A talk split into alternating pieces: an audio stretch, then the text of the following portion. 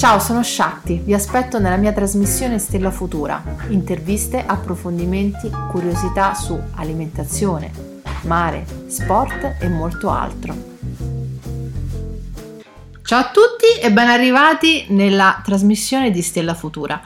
Io oggi ho il piacere di eh, avere qui eh, con me eh, Guglielmo Poggi, attore, con una interessantissima già carriera nonostante la sua giovane età perché Guglielmo eh, ha 30 anni però in realtà il tuo percorso è già bello ricco quindi si presume un futuro veramente importante. E scopriremo con lui la sua storia che cosa che cosa ha fatto, ma anche il percorso che eh, in qualche modo lo ha eh, segnato rispetto al suo, a, a, tutti i film che, che, ha fatto a livello professionale. Intanto Guglielmo, ben arrivato e, e è veramente un piacere averti qui. Un piacere è tutto te. Allora, da dove partiamo? Perché tu sei un, un, attore assolutamente versatile, hai fatto tantissime cose che eh, riassumerle è, è, è, veramente riduttivo. Eh, ra- raccontalo tu perché sicuramente sei in qualche modo la tua capacità di sintesi e creatività eh, è molto meglio della, della mia. Eh, allora, in realtà è come, come un pochettino saprai perché mi conosci, eh, non, non, amo fare diciamo proprio il curriculum perché quello un po' si trova, basta andare su Wikipedia e esatto. fare tutto, oramai siamo schedati.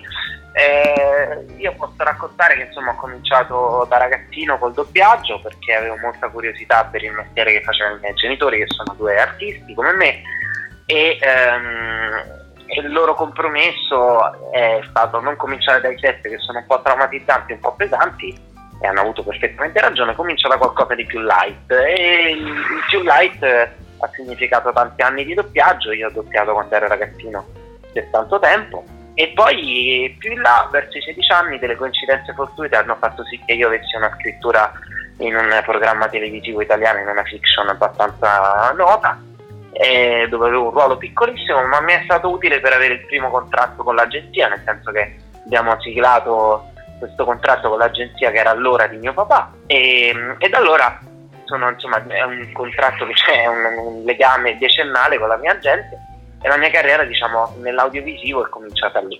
Intanto c'è poi stato il teatro, la regia, la musica e tante altre cose che ho un po' ereditato eh, insomma dai miei genitori un pochettino mi sono costruito io nel corso degli anni. Allora, tra i vari film che poi eh, di cui parleremo, no? c'è eh, la tua partecipazione al film Smetto quando voglio, dove all'interno in realtà avevi un ruolo, abbast- non, un ruolo piccolo, però che ti ha permesso di farti comunque ricordare, eh, ricordare molto, perché il film ne parlano ancora, cioè se ne parla spesso e, ti, e vieni nominato spesso spesso. Com'è stata l'esperienza?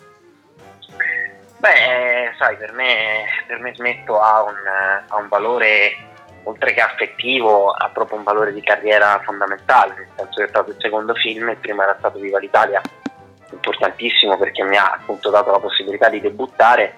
Poi con Smetto quando voglio c'è stata, diciamo, è, è il vero cult della mia carriera, nel senso che poi è un film che hanno visto tutti, è un film che è stato amato, eh, visto, discusso, eh, ha portato delle novità nel panorama cinematografico e mi ha permesso poi di, di stringere del, dei rapporti e delle amicizie che ancora mi porto avanti, tra le quali anche una, non proprio un'amicizia perché ancora non lo era, ma è un, una simpatica conoscenza con Valeria Afanasio che era lo sceneggiatore di Smetto quando voglio, anche colui che aveva avuto l'idea e che poi si è rivelato dopo essere fondamentale per la mia carriera perché era regista e sceneggiatore del tutto fare in cui poi ho fatto il protagonista. Quindi diciamo che il nostro incontro è avvenuto lì. Eh, lui si è ricordato di me eh, ai casting e ha proposto a Flavia Toti Lombardozzi la casting perché non fai venire quel ragazzo? Ti smetto quando voglio. Sono andato e ci siamo diciamo in, innamorati artisticamente. Beh, bellissimo, è, è, stato in qualche modo quindi un po' il tuo debutto. C'è un ricordo un, di un back, del backstage divertente che ti viene in mente da condividere?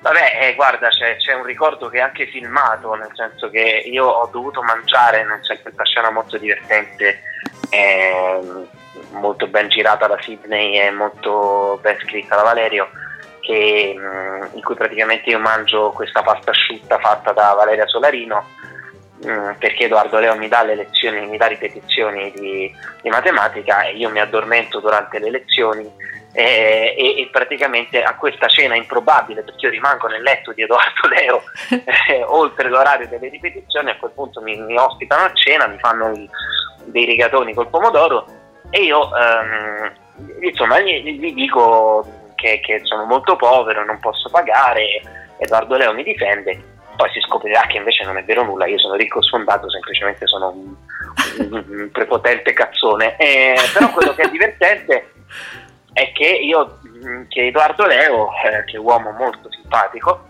eh, alla fine del Chuck diceva la scena finiva, Valerio Solarino chiudeva eh, sì, eh sì, noi abbiamo tanti problemi, non ti ci metterà anche tu. Finiva così e, e, la scena doveva finire lì. E invece, e poi nel film è finita così, ma questo in realtà non è come è andata sul set. Sul set è andata che Edoardo Leo aspettava, prendeva due o tre secondi di pausa e poi proponeva col disco due fagiolini. Ora noi questa cosa di con disco due fagiolini era semplicemente una chiusa così. A me faceva tanto ridere e quindi ci sono, c'è un per chi lo volesse recuperare c'è un cioè su filmato. internet immagino su youtube sì, dove si va? su youtube basta scrivere smetto quando voglio bloopers sì. e eh, non mi ricordo se è la prima o la seconda parte ma comunque insomma ci sono io che mangio i rigatoni 12 volte. Ora, come, come molti colleghi sanno, ma forse non gli spettatori, eh, quando noi mangiamo eh, sul set, eh, man- mangiamo veramente, sì. non è che si può, eh, come dire, sì, un... fingere, mm. fingere eh, si mangia davvero.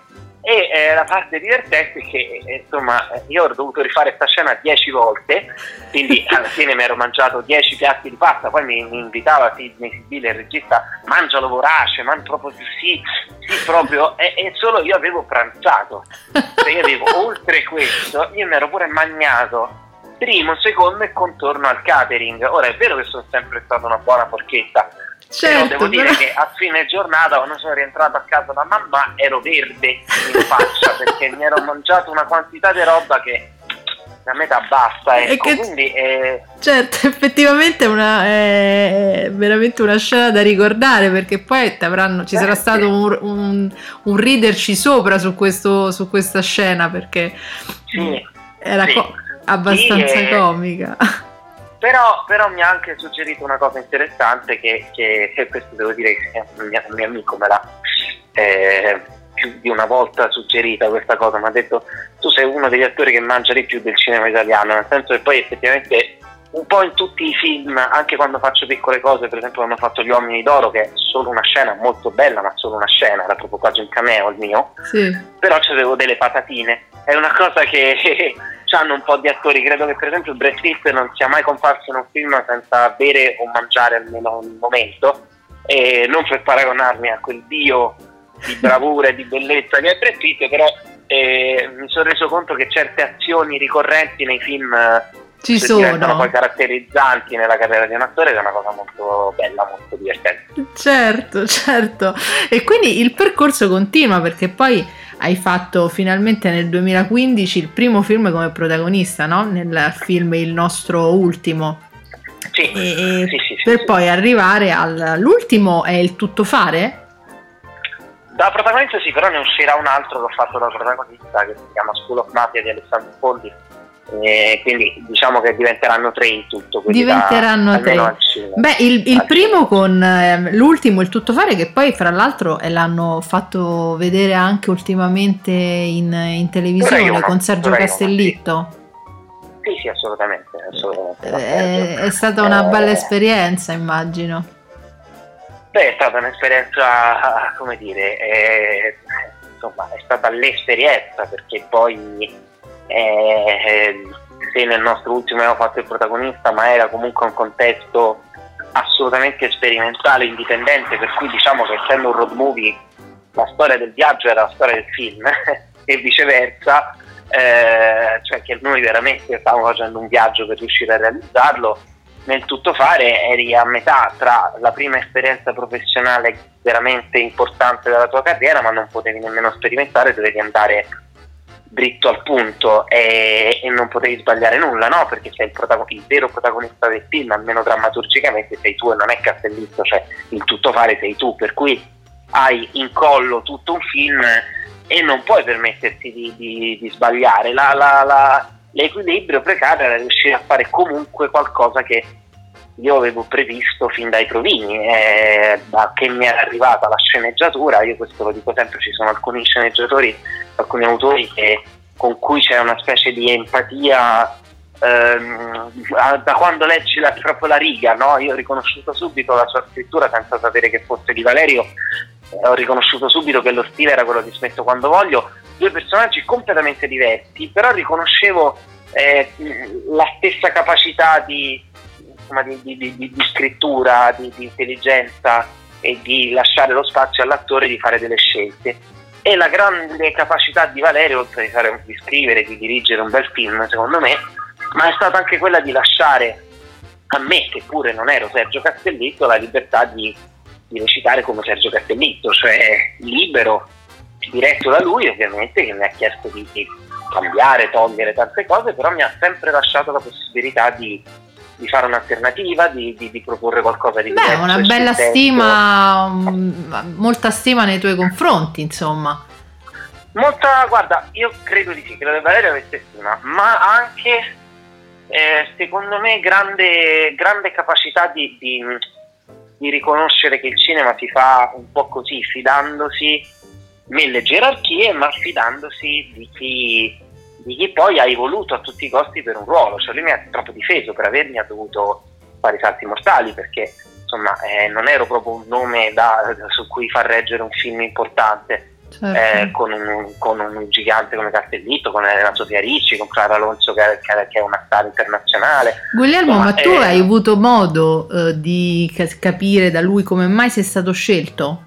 Cioè, qual era Beh, tra le tue sì, caratteristiche? Ecco, tra le tue caratteristiche, quali erano quelle che in qualche modo hanno, lo hanno convinto? Guarda, ce, n'era, eh, come sempre, il cinema è implacabile, mentre nel teatro si aggiusta al cinema se non sei giusto fisicamente non sei giusto fisicamente questa è una cosa che è inutile che ci raccontiamo finché non vinci un Oscar o, o comunque finché non sei un professionista affermato è difficile che costruiscano e cambino un ruolo su di te, sei tu che devi essere giusto per il ruolo. Gli, gli serviva un giovane studente che avesse la faccia da ragazzino ma potesse avere una età credibile per poter fare il praticante avvocato, però lo voleva particolarmente verde, ragazzino, no?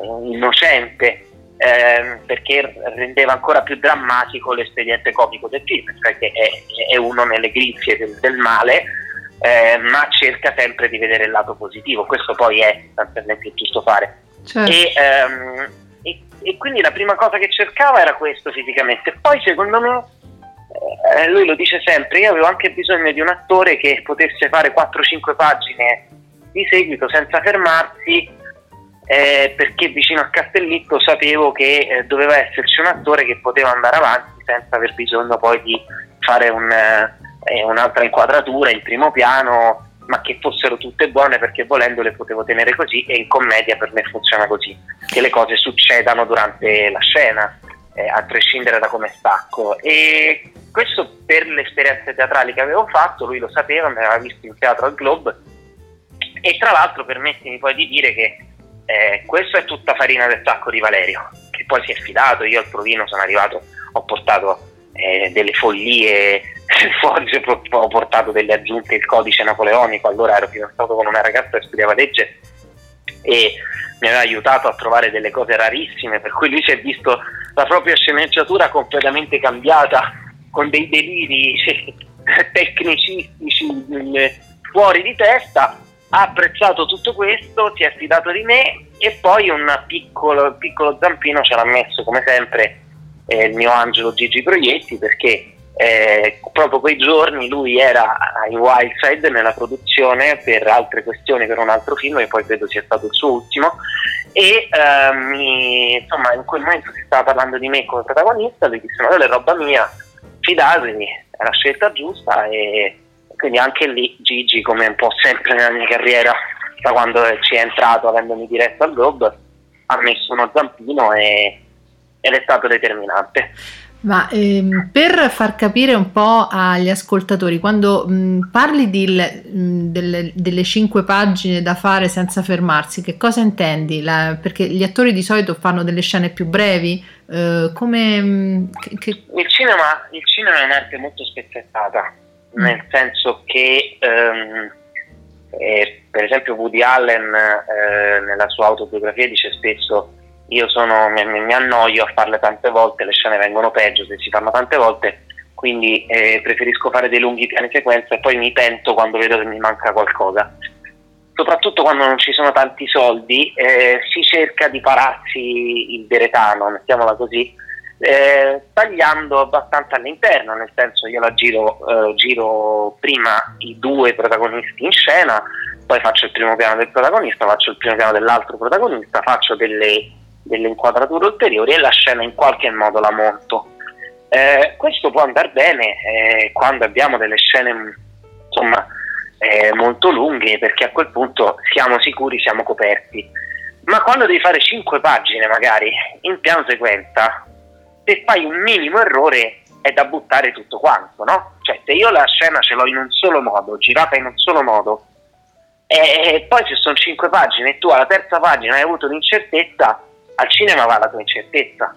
Certo. Quindi lui voleva avere eh, qualcuno che in un modo o nell'altro, così come si fa in teatro, la porta, in quel famoso detto la porta a casa Certo, eh, certo. ottimizzi il più qual... possibile e non ti fermi, cioè riesci esatto. a trovare la chiave di accesso per ogni, per ogni in qualche modo inquadratura, questo vuoi dire? Sì, ma diciamo che adesso eh, questo non vuole diminuire invece chi lavora nell'altro modo, cioè chi spezzetta molto, perché poi ho lavorato anche nell'altro modo e si guadagna in altri in termini di specificità, cioè non scherziamo, non è che uno ha il buon modo di farlo e l'altro no. Ma no, certo. intendo però dire che in certi casi um, probabilmente su certi film dove magari si parla molto, eh, dove appunto c'è una teatralità come nel tuttofare, dove tutto era molto teatrale, proprio perché questi avvocati si, si, si interfacciavano tra di loro, c'è sempre un non detto, eh, c'è sempre un modo di essere, di rappresentarsi prima ancora di quello che si dice. Eh, lì c'erano delle piccole reazioni, delle piccole cose che si potevano tenere soltanto se non spezzavi la scena. Valerio questa intuizione l'aveva avuta e secondo me questo è stato determinante perché lui voleva avere la possibilità di tenere la macchina ferma per 5 minuti e avere due attori che non si fermassero e che trovassero comunque il modo di far funzionare la scena, che è una cosa che ti ripeto, magari per chi è cresciuto col cinema non ha avuto esperienze in teatro è meno, eh, è, è meno frequente tante volte è successo anche a me che io mi impappino e posso dire eh, scusate scusate riprendo subito e riprendo dalla battuta che ho sbagliato perché? perché poi tanto monteranno se invece l'inquadratura è una sola non puoi montare certo. quindi se hai sbagliato rimane l'errore eh, Valerio questo l'aveva intuito e, e, credo che alla fine sia stata una scelta che, che l'abbia, l'abbia premiato perché poi il film si basa tanto tanto tanto su questo tipo di di, di teatralità, di unità che, che, lo rende secondo me un film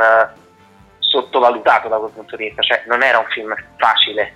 No, no. Eh, può sembrare una commedia così e perché in realtà è un film molto complesso eh, drammaturgicamente, è un film complesso di soluzioni irresistibili, però la bravura sua è stata quella di non voler essere protagonista ma di lasciare che il film fosse il vero protagonista, quindi poi di queste piccole cose non ne accorgi. Certo, un bel, ti porti a casa un bel bagaglio di esperienziale, devo dire, perché eh, avere questa capacità tua, ver- questa versatilità nel tuo lavoro è, è veramente bella, è entusiasmante mi chiedevo la preparazione che c'è dietro a, una, a un film, com, come ti comporti, come ti prepari tu, qual è l'iter che fai e che allo stesso tempo forse anche po- possiamo consigliare, non so, mh, mm, per i non addetti ai lavori, io chiedo sempre che mi immagino sempre i non addetti ai lavori, no? per cercare di farli entrare un po' nel certo. vivo di quello che, che c'è dietro, certo. perché poi uno alla fine Ma vede guarda, una parte.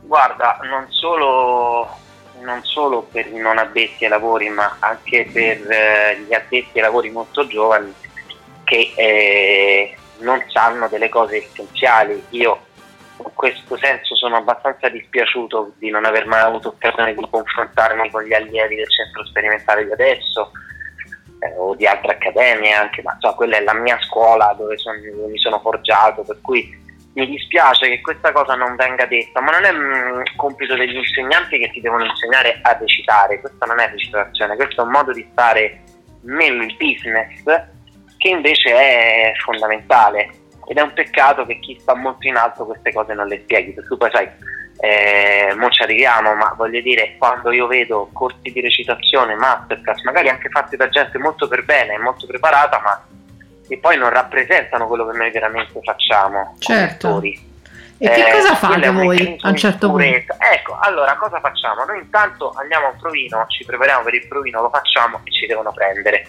Okay. Poi fortunati quelli che non li devono fare, ma eh, insomma, sono quelli che sono arrivati. Eh, noi altri che li dobbiamo ancora fare, eh, dobbiamo prepararci, fare questo provino e eh, andare e, e se lo si vince a quel punto il regista ti stringe la mano e ti dice o ti chiama e si comincia. Ora ehm, a quel punto mh, mm, subentra per tutta la parte burocratica che invece in teatro non c'è, in teatro tu i tuoi contratti te li curi da solo, eh, al cinema c'è un agente, nel mio caso Vittoria Pistoia e Federica Renotti che mi hanno salvato proprio la vita in questo senso perché hanno, mi hanno indirizzato nelle scelte giuste che io da solo non sapevo prendere eh, che si occupa di tutta la parte burocratica. Okay. A te, attore, resta la parte creativa, che comincia con la lettura, nel senso che ti arriva il copione, tu hai letto solo quelle tre scene di, eh, tua, di quello che hai fatto al provino e cominci a capire di che si parla. Il regista, presumibilmente, a meno che non sia un'opera prima e non è il suo primo film, ha già fatto qualcosa che tu ti vai a studiare, vai a capire lui che film fa, ma soprattutto che cinema fa, cosa gli piace, cosa non gli piace ehm, e quindi capisci un po' il suo linguaggio. Poi entri nel merito del linguaggio del film, no? Nel senso che il film è scritto in un certo modo, lui ti dice come lo vuole girare o comunque ti dà delle informazioni e piano piano questo forgia inevitabilmente un linguaggio comune, che è quello sul quale tu vai a cominciare a prendere delle decisioni. Per cui cominci a capire, ok, allora io qua voglio fare questo, qua voglio fare quest'altro.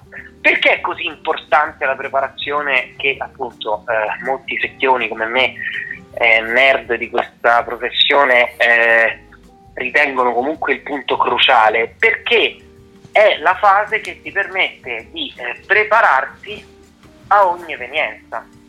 Qui sta il grande misunderstanding equivoco di chi eh, insegna a recitare in purezza, che poi tu in purezza eh, vuol dire che ci hai lavorato tre ore perché la scena venga perfetta, ma quando vai sul set ti sei svegliato alle quattro e mezza, sei arrivato, c'è un problema col clima, eh, ti portano al trucco e te magari sbagliano un raccordo, arrivi sul set e ci sta un macchinista e dice oh mi butti, mi metti, mi marzi quella bandiera per favore che mi sposti e, e, non è che sia proprio la stessa purezza che tu ti aspetteresti, spesso non c'è quel religioso silenzio e tu magari un minuto dopo stai per eh, dire che, che stai per dire a tua figlia che mamma non c'è più, capisci? Questa sì. è la situazione che ti può avvenire ah. e la preparazione ti è servita a capire soprattutto quello che tu puoi forzare eh, che accada, perché il cinema è avvenimento, le cose che succedono nella macchina da presa sono le perle per cui uno poi apre la televisione adesso che non si può andare al cinema o, o esce di casa, cerca parcheggio per, per vedere un film o per andare anche in teatro, ma nel caso del film tu ti devi preparare proprio a tutte le evenienze, a capire come puoi forzare l'accadimento. Quindi questo che cosa significa? Significa che eh, come, insomma, come a me è successo nel mio primo film, che tu ti prepari la scena in purezza, io allora appunto ero abbastanza ingenuo, pensavo che uno avrebbe fatto esattamente quello che aveva previsto a casa. Invece no. Sono andato, eh no, No, perché eh, tu ti immagini. Ci sono tutta una serie di imprevisti eh, che devi. Io gli avevo previsto di fare una scena comica con Alessandro Gasman che faceva mio padre. E io gli, gli urlavo un rap contro scritto da Frankie Energy, rapper famoso, eh, ed era molto divertente, molto comico. Poi sono arrivato lì, gliel'ho fatta e mi sono reso conto al primo chuck che lui aveva un'espressione talmente amara che io non potevo continuare a trattare la materia così, ho dovuto immediatamente cambiare i miei programmi, no? Certo. E questo però, eh, che cosa ha portato? Ha portato me a forzare un accadimento perché avevo a che fare con un ottimo attore e allora questo ha permesso di, di, di, di, avere più vita facile, però è esattamente questo che uno fa in preparazione. Certo. Ehm, cioè, più sei preparato e in qualche modo più hai gli strumenti per esprimere la tua creatività o Guarda, comunque seguire l'onda. Io non so quanto, eh, eh, non so che cosa, non so come si possa diciamo eh, fare un paragone chiaro, però è un po' mh, mm, come nelle arti marziali chi combatte, no? O nel calcio, chi si prepara a delle situazioni di gioco, tu non puoi sapere esattamente cosa accadrà, non certo. puoi sapere quello che cosa ti tirerà, un destro, un sinistro, che cosa succederà. Tu devi studiare tecnicamente tutta una serie di movimenti e poi studiare delle situazioni, che è il famoso linguaggio che ti dicevo, a seconda di chi è il tuo avversario o nel nostro caso che non c'è avversario, perché grazie a Dio non, non c'è un avversario, ma a seconda di chi sono i tuoi partner di scena, a seconda di chi è il regista. Tutto quello che tu fai in preparazione, esattamente come una partita di calcio o in una coreografia o tutto questo, è eh, studiare tutte le evenienze, tutte le possibilità per poi lasciare l'espressione al sentimento eh, o comunque alla creatività del momento altrimenti sai il lago dei cigni sarebbe sempre lo stesso ehm, o, o, tutte, tutte, le partite di calcio sarebbero sempre le stesse no? Ehm, è nell'interpretazione e in quello che accade che c'è veramente la perla e tante, tante testimonianze abbiamo esattamente di questo ehm, per questo poi sai io no ma l'hai spiegato questa... benissimo eh? l'hai... però sì sì sì però giusto per, per, per concludere diciamo, questa cosa, per i giovani attori questo dovrebbe essere proprio, non so come dirti, aspetta, eh, essere il, non so mh, mm, come spiegarlo precisamente, ma la, eh, veramente il, il, la, la luce che li guida, cioè lo studio che adesso è così confuso perché la recitazione è sempre più confusa, no?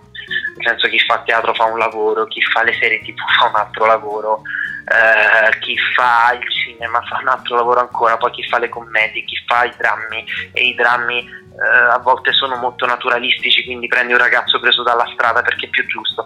Essendo molto confuso il lavoro dell'attore, per chi ci si mette a studiarlo, perché gli piace la formazione come possibilità, deve sapere che va bene studiare tutti i metodi del mondo, eh, va bene tutto quanto, è tutto sano, è tutto bello, è tutto giusto, però poi c'è una parte di iniziativa personale di mettersi a casa a fare dei tentativi sui milioni di cose belle che ci ha dato la letteratura, la drammaturgia e la filmografia mondiale, che è, deve essere la, la, parte più importante nella carriera di un attore, perché poi gli incontri ti cambiano, il, la carriera, il modo di, di fare, però poi tu a trovare la soluzione quando sei in scena e l'altro si è scordato la battuta o sei in un film e la scena non funziona e non c'è verso che quel giorno tu devi piangere, proprio non ti viene da piangere e devi, devi, essere capace in un secondo di non finire sotto alla tua non preparazione.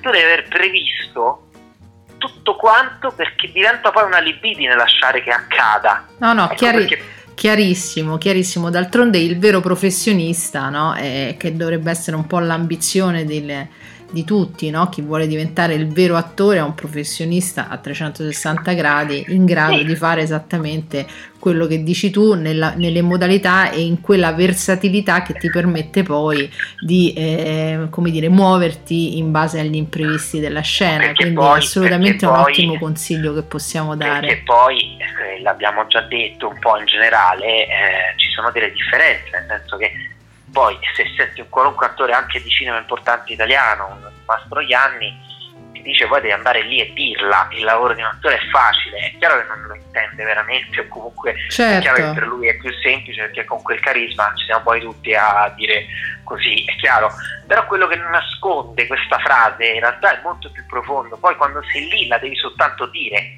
e fare, certo. non ci sta più niente di, di, di chissà quale, di tutto quello che tu hai fatto prima certo. e che è assolutamente personale, nel senso che a uno gli può servire eh, a De Niro eh, gli è servito guidare il taxi e, e a quell'altro non, non, non, gli serve niente, basta un minuto prima eh, sta al telefono, un minuto dopo sta, sta, piangendo steso per terra, no? nel senso che non, poi lì non, ognuno fa quello che vuole perché lì è la cifra artistica e non si discute, però in Italia dove non abbiamo quei sistemi rodati come in America che gli danno la sceneggiatura sei mesi prima, gli danno i coach, eh, contratti milionari, i set funzionano come orologi. Eh, in Italia, dove le cose, il cinema per noi non è un business, ma è normale, siamo un paesello, quelli sono una confederazione di stati, per cui eh, abbracciano poi con quella loro lingua, eh, è chiaro che abbracciano tutto il pianeta, i soldi sono altri, i tempi sono altri. Per cui a maggior ragione noi che ci arriva la sceneggiatura a volte un mese prima, e noi quel mese lo dobbiamo utilizzare per poterci preparare a tutte le evenienze possibili e diventa un piacere pazzesco questo secondo me. Bellissimo, bellissimo.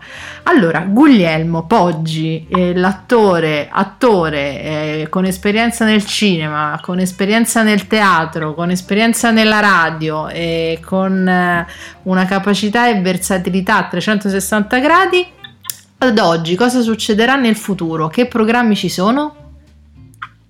Allora, eh, perché qui adesso cominciamo ad essere curiosi. La chiacchierata sta quasi per finire, ma noi non vogliamo perderti e non vogliamo sapere allora, dove andrai. Allora, quello che noi abbiamo in programma ci sono delle cose sicure, che sono l'uscita appunto di School of Mafia di Alessandro Bondi, un film delizioso.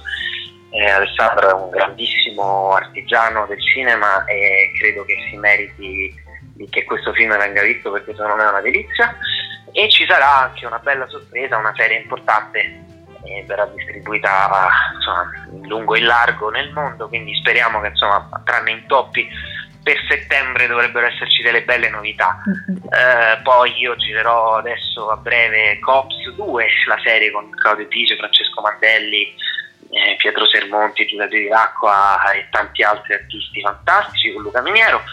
Eh, e questi sono i programmi, no? Cioè tutto quello che è certo, le uscite, eh, i contratti già firmati. Quindi eh, dobbiamo seguirti sul tuo profilo Facebook. Instagram, Facebook. Instagram, io, Facebook. Io tendenzialmente uso più Instagram, ma eh, perché tu non tolleravo più di leggere certe castronerie su Facebook, però eh, diciamo che eh, anche su Facebook le cose importanti le metto sempre. Le mettiamo eh, sempre, ok. Diciamo che comunque quello che è fondamentale ehm, è per me sicuramente che queste cose a cui ho lavorato, devo dire con grande dedizione, anche proprio fisicamente, sono state massacranti, io spero che possano essere viste il più possibile e poi c'è un augurio che sì. mi faccio, eh, diciamo in generale, perché poi sai, eh, quelle sono le cose sicure, poi c'è tutta una parte non sicura che è quella su cui ho sempre basato la mia vita, no? Perché dici ok, ora non so cosa devo fare, ho fame e non inteso perché appunto sono sempre stato molto fortunato, quindi non ho mai dovuto eh, portare i soldi a casa col mio lavoro e questo mi ha permesso di fare scelte molto autonome, però mh, mm, il mio impegno adesso è dire cosa faccio nei momenti in cui non ho un contratto firmato, Mm. E lì di solito io ho il mio teatro, le mie iniziative, le mie regie, le mie piccole cose, no? Sì. Sicuramente cercherò di rifare Caligola in quarantena, il testo che ho scritto con mio papà e Francesco, abbiamo riscritto diciamo una nostra versione ideale del Caligola eh, in, e sarà un piacere venirvi a vedere. Essere fatta al Palladium, ma poi c'è stata la chiusura dei teatri eh, e lo non so. siamo riusciti a farlo e lo recupereremo. È comunque venuto fuori un bel documentario con Fabio Vise, Prati Angelini, Stefano Fresi che hanno partecipato certo. perché faranno dei piccoli ruoli da casa, ma insomma è stato un bel lavoro, però c'è una cosa più importante di tutto questo, cioè di che cosa effettivamente farò.